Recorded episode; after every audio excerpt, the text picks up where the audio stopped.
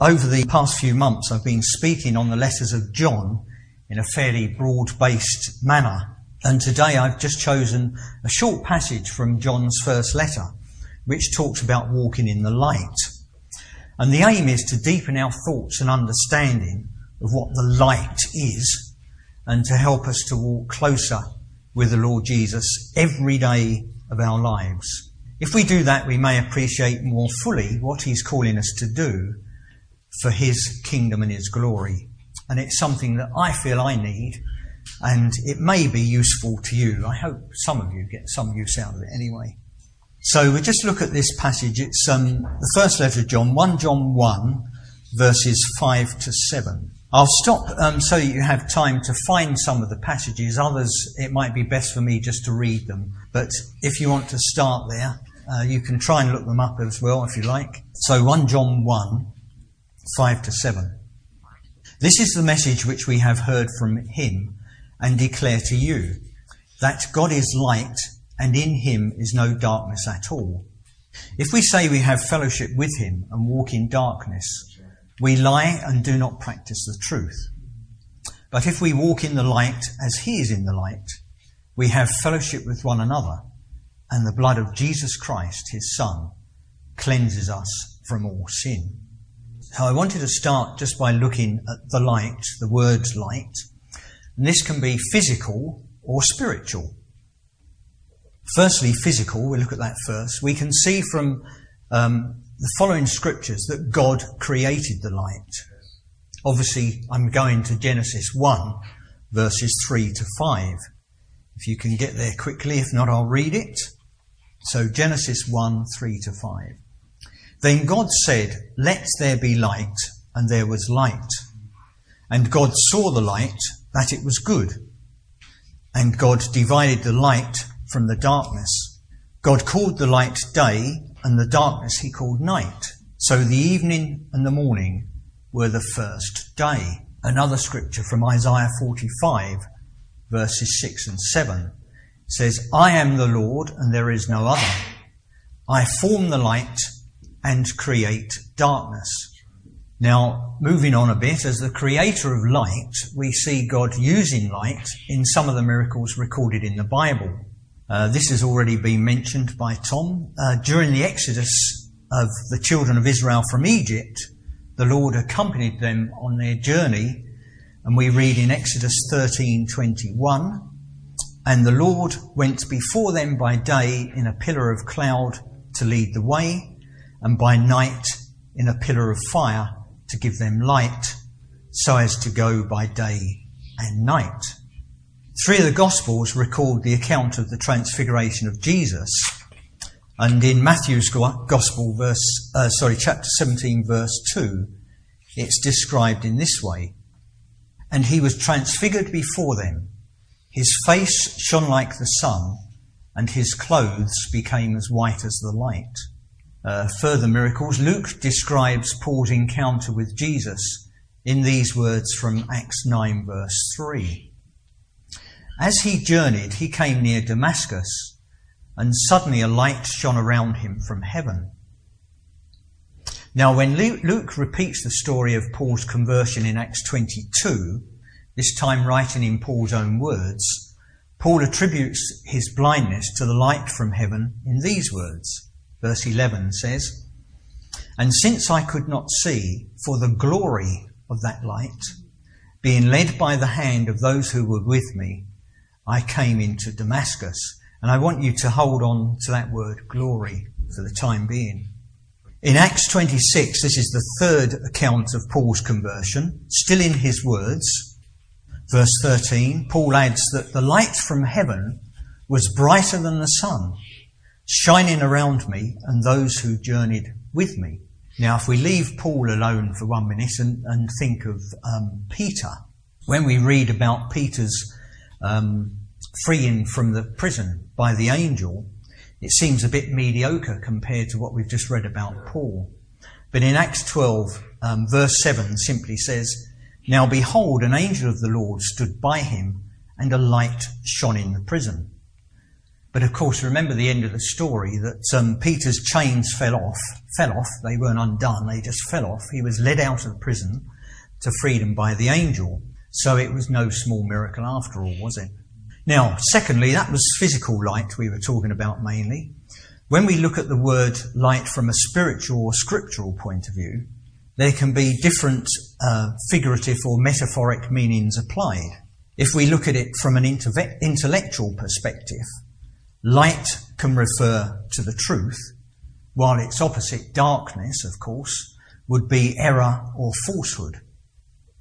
If you look at it from a moral point of view, light refers to holiness or purity, while again darkness refers to sin and evil. In Psalm twenty-seven verse one we read, "The Lord is my light and my salvation." This gives us a positive picture of the light of redemption in contrast to the darkness of condemnation. In Isaiah's prophetic view of the New Jerusalem, we read in Isaiah sixty, you might like to look this one up, Isaiah sixty, nineteen and twenty. Now here we have the word glory again, so look out for this. Isaiah sixty, nineteen and twenty. "The sun shall no longer be your light by day, nor for brightness shall the moon give light to you. But the Lord will be to you an everlasting light, and your God your glory. Your sun shall no longer go down, nor shall your moon withdraw itself. For the Lord will be your everlasting light, and the days of your mourning shall be ended." John saw a similar vision during his revelation. In um, Revelation twenty-one twenty-three it says, "The city had no need of the sun or of the moon to shine in it, for the glory of God illuminated it. The Lamb is its light." So we've heard three times now that um, glory seems to be connected with the word light as well. And we're going to make a slight deviation now and look at the word glory. The Hebrew word for glory is Shekinah, and it means, it talks about or conveys the radiance of God, the glory of God, the presence of God dwelling in the midst of his people. And this can be applied most appropriately to God as seen in the pillar of cloud and the pillar of fire as he accompanied his people through the wilderness on their way to the promised land. They felt his very presence on their way. They knew he, they were being guided as they moved or remained static, whichever, as did the pillar of fire or the pillar of cloud. They felt the presence. They knew the presence of the Lord. Glory undergirds the concept that God dwells in his sanctuary. Exodus twenty-five verse eight says, "And let them make me a sanctuary that I may dwell among them." So he dwells among his people. Again from Exodus, speaking about the tabernacle and the daily offerings, we, we read in Exodus thirty, you might like to look this one up, Exodus thirty verses forty-three to forty-five. Give you a moment to find that. Again we see glory mentioned here. So Exodus thirty, forty-three to forty-five. "And there I will meet with the children of Israel, and the tabernacle shall be sanctified by, by my glory. So I will consecrate the tabernacle of meeting and the altar. I will also consecrate both Aaron and his sons to minister to me as priests. I will dwell among the children of Israel and will be their God." Now the New Testament freely ascribes comparable glory to Jesus as divine, both before and after the crucifixion.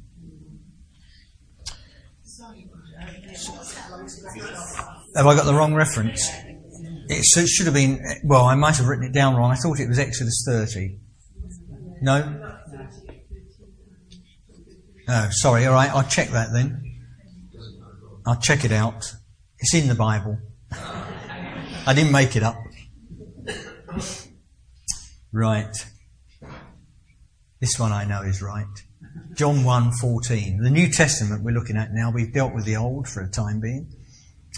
And the Word became flesh and dwelt among us, and we beheld his glory, the glory as of the only begotten of the Father, full of grace and truth. Now, if Peter allows me, I want to pinch a bit of his sermon here.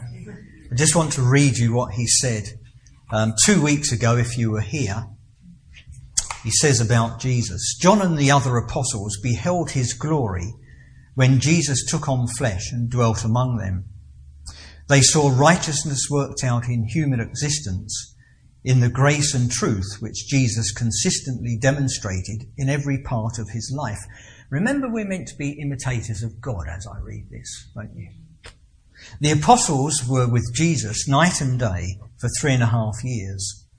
They saw the glory of God worked out in human existence when he first got up in the morning and when he went to bed at night. They saw righteousness when he was tired, hungry and thirsty. They beheld his glory in the way that he met people, conversed with them, healed the sick, gave sight to the blind and even raised the dead. They beheld his glory when he fed the hungry, commanded the wind and the waves. They beheld his glory when he taught from the scriptures and was confronted by the religious hypocrites. They beheld his glory when he was transformed on the Mount of Transfiguration and when he shed his blood upon the cross as a perfect sacrifice for the sin of mankind. I'm not saying we're going to be raising the dead, by the way, but, um, you know, we can certainly be... Um, praying for people, praying for their healing. We can um, minister to people in ways like Jesus did, of course. Why not? Paul writes in his first letter to Timothy, uh, chapter three, verse sixteen, "And without controversy, great is the mystery of godliness. God was manifested in the flesh, justified in the spirit, seen by angels, preached among the Gentiles, believed on in the world, received up in glory." So there's glory again. And um, again we hear from the, the writer the, to the Hebrews, that the writer to the book of, of the book of Hebrews opens with God's supreme revelation of Jesus his Son. And we see the idea of light, which is quoted in my version as brightness in this case, being linked to glory. So Hebrews one verse three, Jesus being the brightness of his glory and the express image of his person, and upholding all things by the word of his power, when he had by himself purged our sins, sat down at the right hand of the majesty on high. Now, to um, conclude this deviation concerning glory, I'd just like to return to Saul's conversion experience. As we saw earlier, uh, the account of Saul's conversion is mentioned three times in the book of Acts and must have been considered important by Luke for him to include it um, so often, I think. And I believe that Paul, uh, that Saul um, really experienced and felt and knew the presence of the risen Lord Jesus in this encounter. And its proof was the life-changing effect upon Saul. He knew it was the Lord, it's, it says. He said, "Who are you, Lord?" Referred to him as Lord. And then without hesitation asked, "Lord, what do you want me to do?" And this is where the rubber hits the road, as they say. Can we have a revelation of Jesus as did Paul? Have we had one? Do we want such a revelation? Are we ready for such a revelation? My prayer is, help us, Lord Jesus. Let's um, desire that in our lives. So as we return to the word light, let's now look at a few scriptures with promises about the Messiah before we look at Jesus himself. Isaiah's prophecy from chapter nine is quoted by Matthew in his Gospel, chapter four and verses fifteen and sixteen. It says, "The land of Zebulun and the land of Naphtali, by the way of the sea beyond the Jordan, Galilee of the Gentiles. The people who sat in darkness have seen a great light, and upon those who sat in the region and shadow of death, light has dawned." Um, on this occasion, John the Baptist had just been put in prison, and from that time on, Jesus began his ministry. Another prophecy from Isaiah forty-nine verse six makes it clear that the good news is for the whole world. It says, "It is too small a thing that you should be my servant," this is talking about the Messiah, of course, "to raise up the tribes of Jacob and to restore the preserved ones of Israel. I will also give you as a light to the Gentiles, that you should be my salvation to the ends of the earth."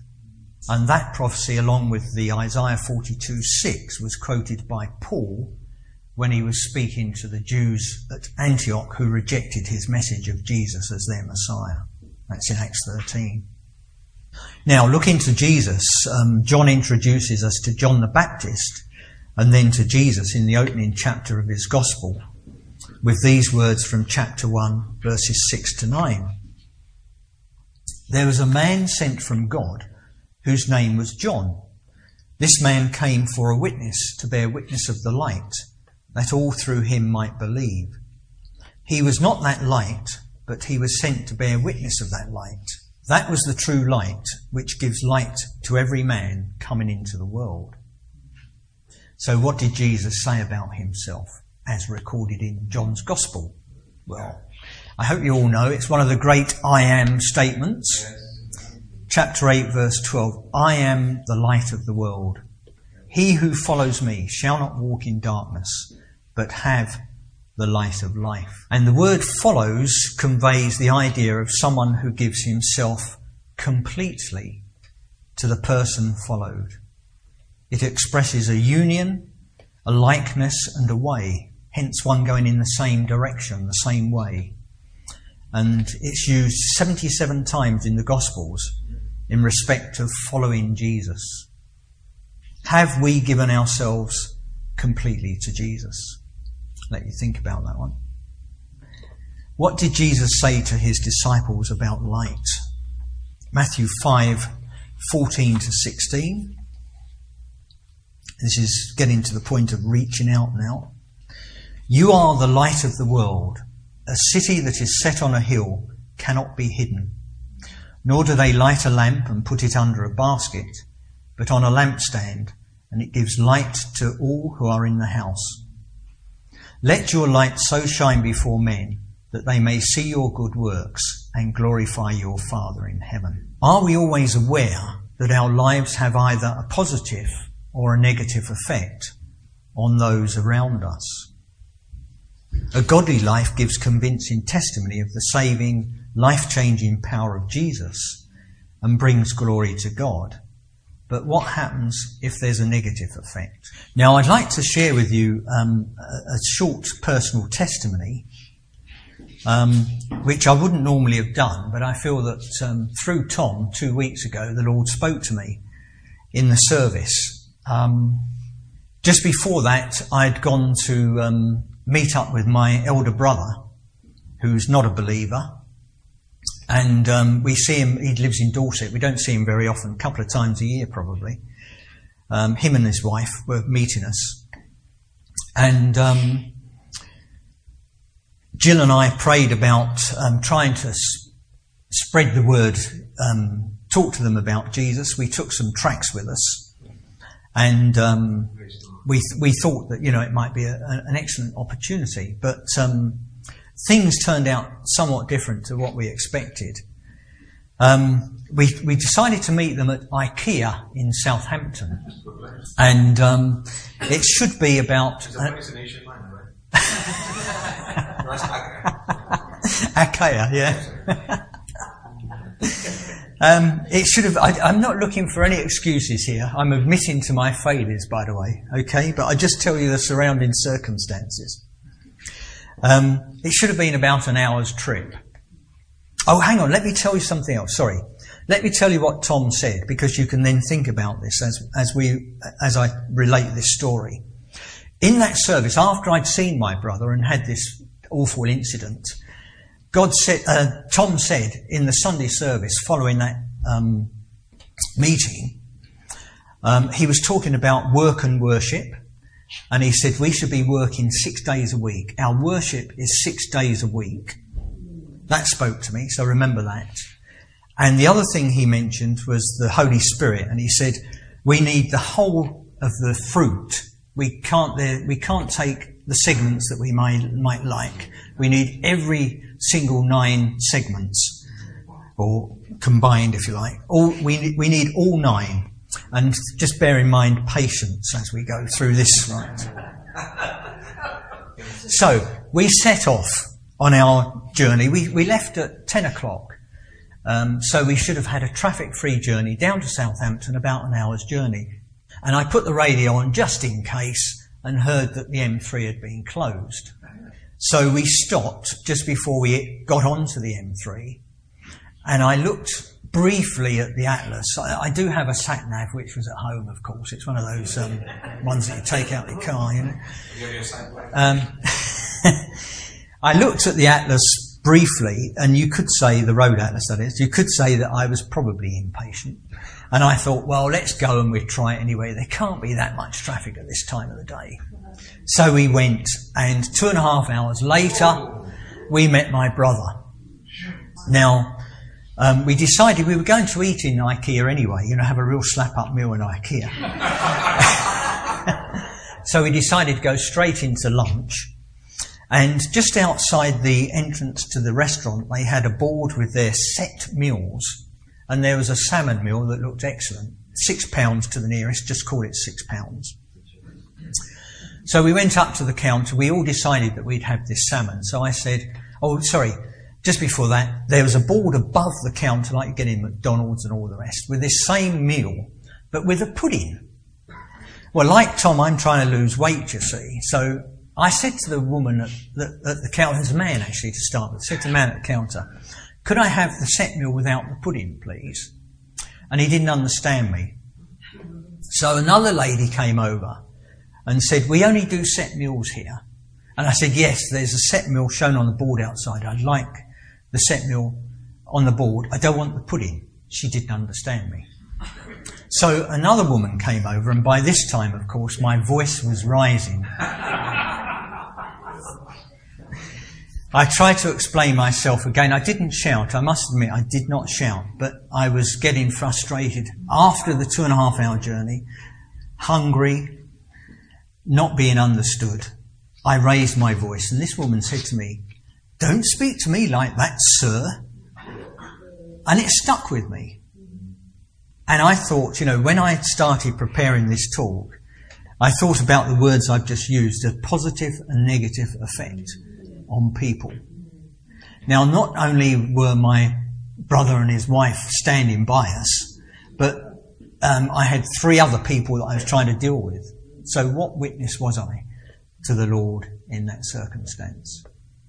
And I share it now because I'm ashamed of what I did. I know I've worked with um, a person that is not a believer, who I've not, um, I've worked with him for about fifteen years. I've not ever seen him raise his voice in a meeting when he's angry. I don't know how he does it, but we've got the power to do things like that, haven't we? we he's still alive. yeah. yeah. We have the power. We have the Holy Spirit at our disposal if we're only obedient. Um, so we should be able to control ourselves. Hopefully I've never lost my um, rag with any of you here, but that's a Sunday. So what happens to me the other six days of the week? Why am I like that? Why do I allow myself to slip out of the Lord's care? So there we are. Um, that's enough of that. Does my light shine before men? It might shine before some, but not all, which is, um, you know, where we're going in this talk, I think. Just a few more um, quotes from the Bible about the light. What does the Apostle Paul say about the light? Here we are in his letter to the Ephesians, chapter five. Verse one, I think it says, he calls us to be imitators of God as dear children and walk in love as Christ also has loved us. He then continues in verses eight to twelve. You may like to look this one up. Ephesians one, eight to twelve. Hopefully I've got it right. I'll start raising my voice at you lot if I haven't. Verses eight to twelve, chapter one, I hope. For you were once darkness, but now you are light in the Lord. Walk as children of light. The fruit of the Spirit is in all goodness, righteousness and truth, finding out what is acceptable to the Lord. And have no fellowship with the unfruitful works of darkness, but rather expose them. For it is shameful even to speak of those things which are done by them in secret. And the fruit of the Spirit here in verse nine can also be translated fruit of the light, apparently. So there.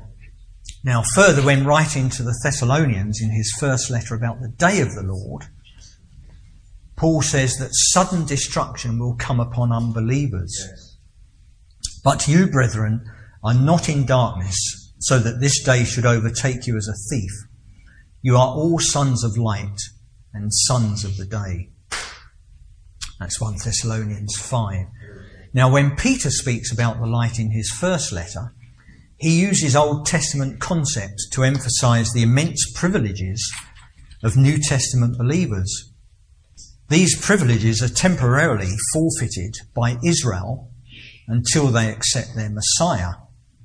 The, pri- the privileges in the meantime can belong and do belong to us as the church. Um, but it's a temporary forfeiting by Israel, remember, until they turn back to the Lord. First Peter one, nine and ten, if you want to look it up. First Peter one. So couched in Old Testament um, language, really. But you are a chosen generation, a royal priesthood, a holy nation, his own special people, that you may proclaim the praises of him who called you out of darkness into his marvellous light, who once were not a people, but are now the people of God, who had not obtained mercy, but now have obtained mercy. And for this great privilege, may we never cease to proclaim the praises of Jesus. We sang in that, didn't we? Proclaiming the praises of Jesus in that hymn. Um, John and the Light, having started my talk with words from First John, I'll finish this section with words from uh, First John two, verses nine and ten. He who says he is in the light and hates his brother is in darkness until now. He who loves his brother abides in the light, and there is no cause for stumbling in him. Now, not wanting to give you scripture overload, I must say that we have really just touched the surface of this subject. But there are other things that light can be applied to. An example would be God's word, which I started off with, really. Psalm one nineteen, verse one oh five. Your lamp is a, sorry, your word is a lamp to my feet and a light to my path. And when this was written, it undoubtedly referred to God's commands and the wisdom of following such. But in the light of Jesus, we have a living word and the Holy Spirit to guide and direct our lives, as well as the written word of God. Another example might be John the Baptist.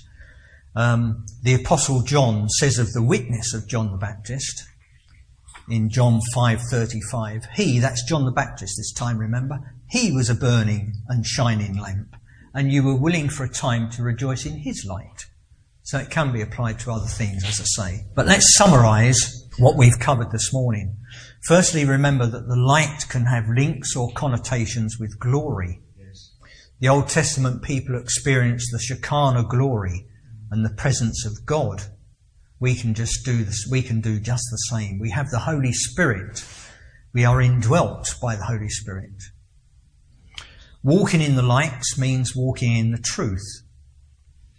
We may ask ourselves some of these questions. Are we truthful with each other? Or do we have facades? I was reading an article in the paper the other day, you know, are we honest with each other? Or do we have um, a facade? This is me on a Sunday, you know, behind this facade, and I'm angry man on a Wednesday or whatever day it was in IKEA.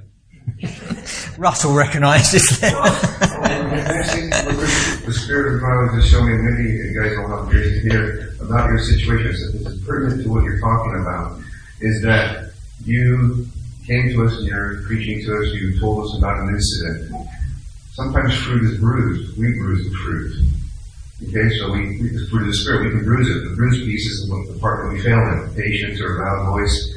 You know, Jesus was bruised. He was a perfect man that was bruised. But the opportunity that you had or we have and I had in the same situation you had is when someone said, aha, you, and they said this to me at work. They said they never heard me swear once. I, and and, and I, I swore. And I didn't swear a swear word that you would think is vulgar, but it was a swear word that this guy said. He said, ah, you're not perfect.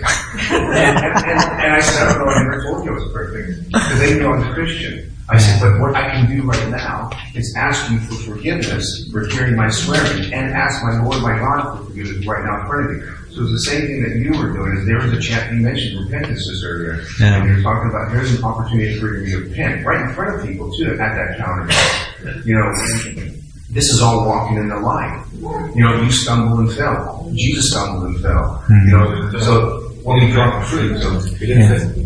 Was that? Jesus didn't fail. No, he didn't fail. He fell. stumbled. He fell. fell yeah. yeah, that's yeah. what I mean. He fell. Yeah. And I'm just saying that these are perfect opportunities. We're not meant to be perfect. We're not meant to, to walk the perfect way. We're going to make a mistake. But in that mistake, we can be a witness if we're open, like you just said, truthful yeah. to the people right in front of us. Oh, I'm really sorry, sir. I didn't mean to get it. Thank you for that. You should. Yeah. yeah. I think we're supposed to, I, mean, I don't know. Sorry, brother, I thought you said fail. Yeah, fell. Yeah, it's that American accent. It's the American Fell. Jesus fell. Stum- you know, he stumbled and fell. He brought walking, walking the road across. Okay. So, honest without, with each other. Are we honest with God, more to the point? As um, Russell just said, do we repent when we fail? Um... Another thing, can we say, as Paul said, Lord, what do you want me to do? Are we really looking for what God wants us to do in our lives, or are we going our own way? Have we given ourselves, this is probably the most vital of the questions, have we given ourselves completely to Jesus? Are our lives bringing glory to God? Are we walking as children of light? And are we proclaiming the praises of Jesus? Anyway, I hope um, some of that has been useful t- for you. Let's pray now.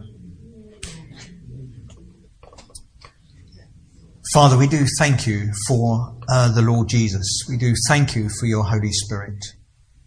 Father, help us to reflect the light of your love in our lives, that others may come to know you, or at least ask about you. We do pray, Lord, that we would bring you glory. And may the blood of Jesus cleanse us from all sin. We thank you for Russell's reminder that we can repent and we need to repent. We're not perfect, Lord. We thank you that we have the blood of Jesus to cleanse us from all sin. Help us, Lord, to be honest with one another and to live in love and fellowship with one another. And we praise you again, Lord, for your Holy Spirit, that you are our guiding light. Thank you, Jesus. Thank you, Father. Thank you, Holy Spirit. Amen.